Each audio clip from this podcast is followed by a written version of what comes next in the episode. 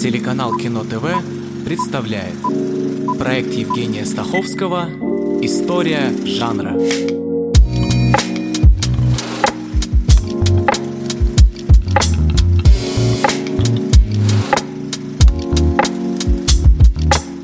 Прошлой серии, посвященной трагедии, обещал рассказать о том, как трудно избежать пафоса в мелодраме, но этот жанр не ограничивается только пафосом. Так что в этой серии еще и о том, нужна ли мелодраме любовная история, на ком росли Педро Альмадовар и Квентин Тарантино, и при чем тут вообще музыка. Иногда кажется, что мелодрама – жанр, под который можно подложить что угодно. И когда авторы фильмов, особенно низкопробных фильмов, не знают, что делать, они просто говорят, что вот, мол, вам новая мелодрама, а дальше уж сами разбирайтесь. В этом есть некоторый смысл, учитывая, что как-то так сложилось, что мелодраму понимают как жанр не слишком высокий и относятся к ней с пренебрежением. Мелодрамой называют пафосные, манерные истории о романтических или семейных делах с стереотипными персонажами и обращением к женской аудитории.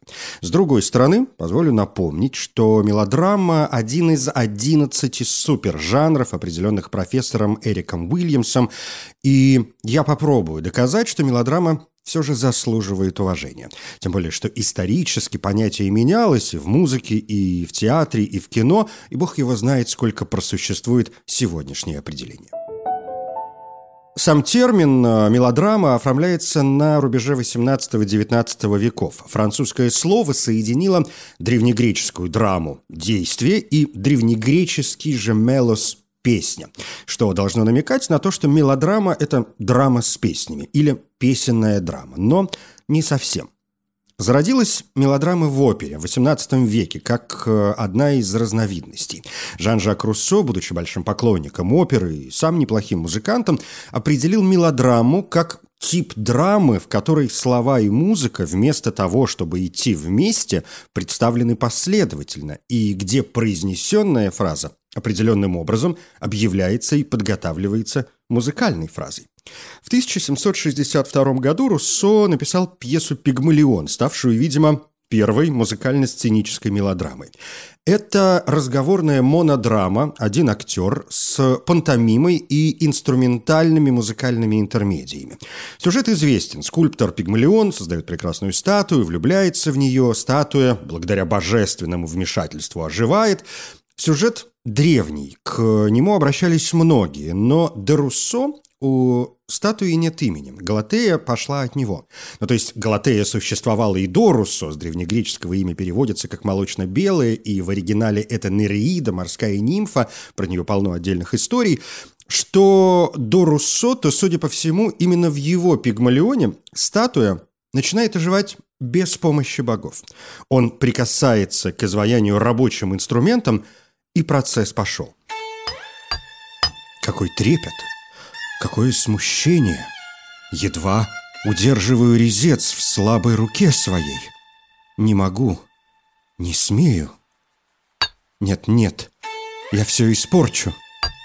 Боги, чувствую, что трепещущее тело отражает резец.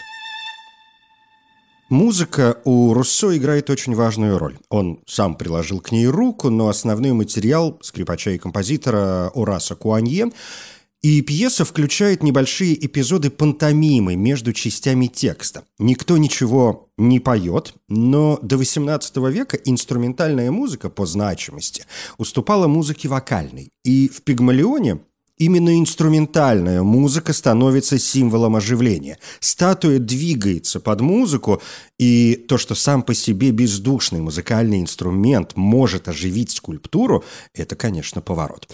При этом Руссо все же остается верен убеждению, что инструментальная музыка – это музыка для танцев, и у него она тоже связана с движениями тела. К слову о теле. В 1898 году Жорж Мельес снял короткий, всего минута фильм «Пигмалион и Галатея». Правда, перевернул историю в комедию и не без спецэффектов. мы можем назвать Мельесовского пигмалиона мелодрамой. Там есть некоторые мелодраматические черты.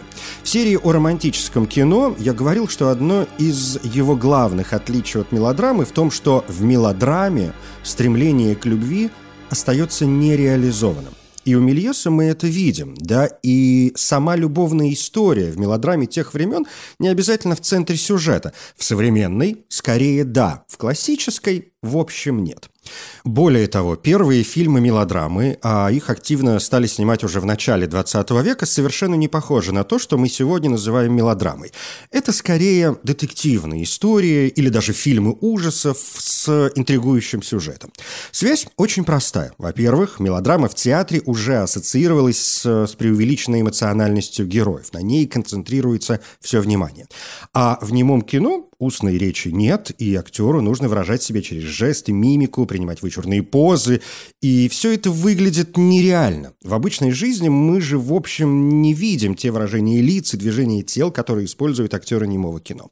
Во-вторых, стоит ли напоминать, что во время показа фильма идет музыкальное сопровождение, что усиливает восприятие, и живая фортепианная или оркестровая музыка помогает создать атмосферу. И вот так мы получаем настоящую мелодраму, пантомиму с музыкой.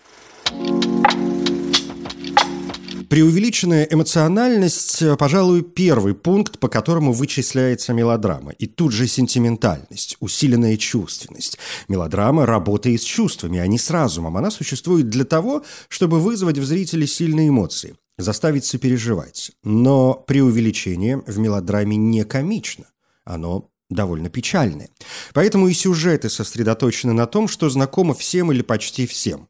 Кризис человеческих эмоций, неудавшиеся романы, лицемерная дружба, напряженные семейные ситуации, преследуемая невиновность, вероломство, сорванный брак, непредвиденные удары судьбы, безжалостная месть, давление со стороны общества, страхи, проблемы на работе. В общем, обычные житейские истории, ставшие важными на фоне исторических социальных потрясений. Классический пример мелодрамы и важная веха в кино вообще – «Сиротки бури» Дэвида Уорка Гриффита, 1921 год. Действие этого немого фильма начинается незадолго до французской революции. Генриетта везет свою названную сестру Луизу в Париж в надежде найти лекарство от ее слепоты. Генриетта не хочет э, выходить замуж, пока Луиза не увидит и не одобрит ее выбор. Но история, конечно, не об этом. Мелодрама как жанр вообще зарождается на стыке культурных эпох. Классицизм заканчивается, романтизм толком не наступил, и вот где-то на рубеже объединяющий людей ужас, царство обмана, насилия и коррупции. И все это на фоне европейских э, революционных потрясений. Мелодрама позволила художникам выразить недовольство общества вот этими средствами популярного жанра. И «Сиротки бури» историки кино считают фильмом, с которым мелодрама окончательно укрепилась в кинематографе. Чтобы усилить эмоциональность, Гриффит, например, использует ряд визуальных эффектов. Монохромные фильтры красного, синего, зеленого, желтого и сепии. Два с половиной часа оторваться невозможно.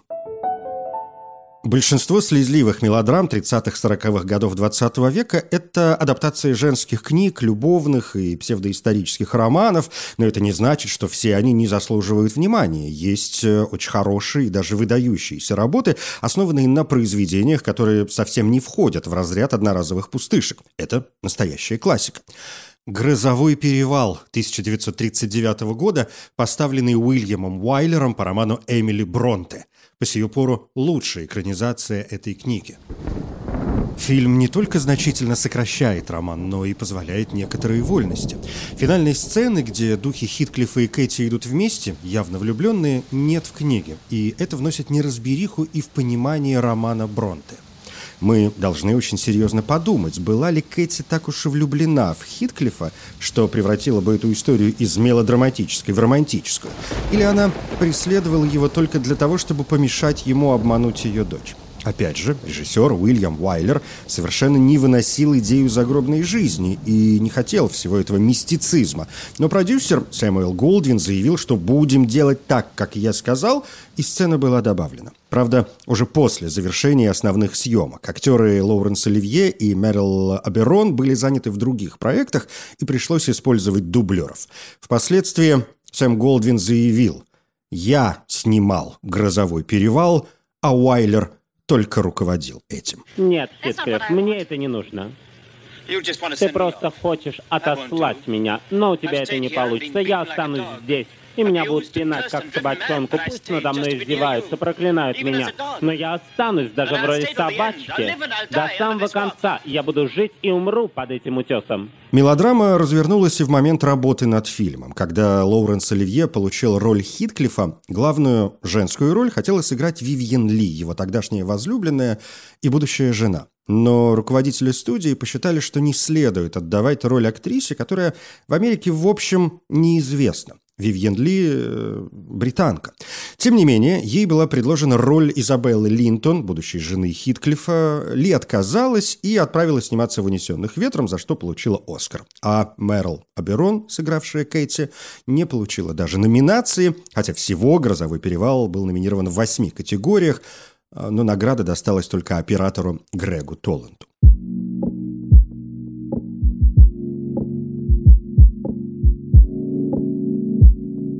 История жанра. «Грозовой перевал» и книга, и фильм отлично показывает драматический переход от э, трагедии к мелодраме. Исчезает злой рок. Трагедия была аристократичной. Люди в руках богов, фатума, долг превыше личного. Мелодрама поворачивает к социальным темам и избавляет от божественного. Здесь исчезает волшебство. И это вторая отличительная черта. В мелодраме эмоциональные страдания индивидуальны, у каждого свой путь к счастью. И неудивительно, что театральная мелодрама пользовалась большим успехом у публики. Впервые в истории театра сезоны превышали тысячу спектаклей, а мелодрама стала первым театральным жанром международного масштаба. Более того, это вообще основной театральный и литературный жанр XIX века, в конце которого Возникшие новые эстетические предложения, ну, например, натурализм, стали считать мелодраматические формы неестественными. И жанр, который изначально имел эпитет ублюдочного, все больше обрастал негативным ореолом. И мелодраматичными стали называть любые преувеличенные, нереалистичные интерпретации, легко доносимые до публики. И начало массовой культуры в 20 веке – еще больше запутала этот успешный жанр. Я обручен, Лариса. Нет. Вот эти цепи, которые сковывают меня на всю жизнь. Что же вы раньше молчали? Это же безбожно. Безбожно. Третий пункт – герои. В классической мелодраме четыре основных персонажа. Первый – собственно, герой, а лучше героиня. Она добрая, честная, добродетельная, можно сказать, слабая, но слабость проявляется в ней в силу обстоятельств. Навалилось несчастье, и ей трудно с ним справляться. Или это может быть женщина из среднего класса, у которой все в порядке и со временем, и с деньгами, но чего-то не хватает. То ли любви, то ли самовыражение, и она, чтобы изменить свою, как ей видится, скучную жизнь, вступает в бой с системой, с семьей и обществом. Если герой-мужчина, лучше всего, если он окажется в женской домашней среде. Чтобы решить проблему, ему нужно преодолеть это женское пространство. Второй персонаж – антагонист. Злой и нехороший человек, не только замышляющий неладное, но и вполне успешно осложняющий жизнь героя. Противопоставление добра и зла – еще один важный и очень открытый элемент мелодрамы. Героев э, легко разделить на плохих и хороших. Зритель сочувствует герою и хочет, чтобы злодей был наказан. Третий персонаж – герой-защитник, призванный помочь главному герою, героине. Это такой рыцарь, хоть и не всегда доблестный. Ну и четвертый комический слуга, а впоследствии желательно смешная подружка, призванная поддержать героиню и немножко облегчить повествование.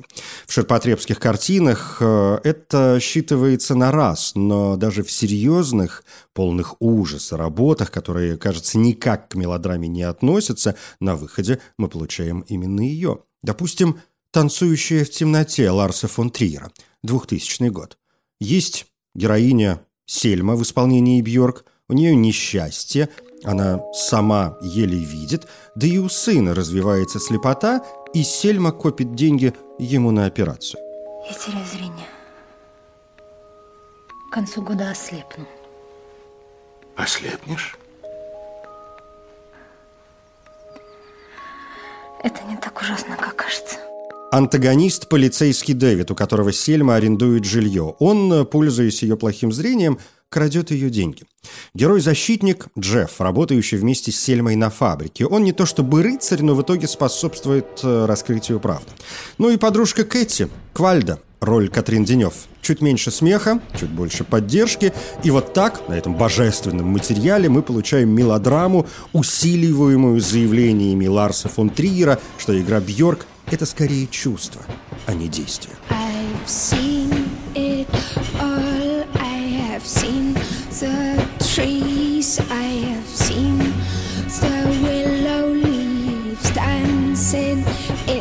breeze. I've seen a man killed by his best friend and lives that were over before they were spent. Бьорк не только сыграла главную роль, но и написала музыку. Позже она заявила, что процесс создания этого фильма был настолько эмоционально утомительным, что она больше никогда не будет сниматься в кино. Снялась. А страдания в «Танцующей темноте» оправдались. Лучшая женская роль и «Золотая ветвь Кан», плюс номинация за лучшую песню на «Оскаре».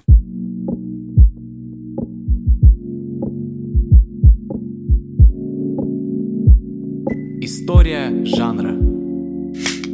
Еще один важный отличительный элемент мелодрамы – место действия, ограниченное пространство. В мелодраме, жанре, посвященном в общем семье, основным пространством становится частная среда. Действие происходит в маленьком городке или в отдельном э, дворе большого города, а может быть просто в доме или в отеле.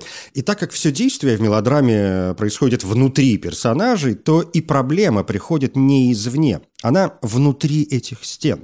Внешний мир не используется ни как пространство для действий, ни как ориентир. Конфликт здесь, и он э, выражается во всплесках эмоций, от самых положительных до самых отрицательных, порой в одной и той же сцене.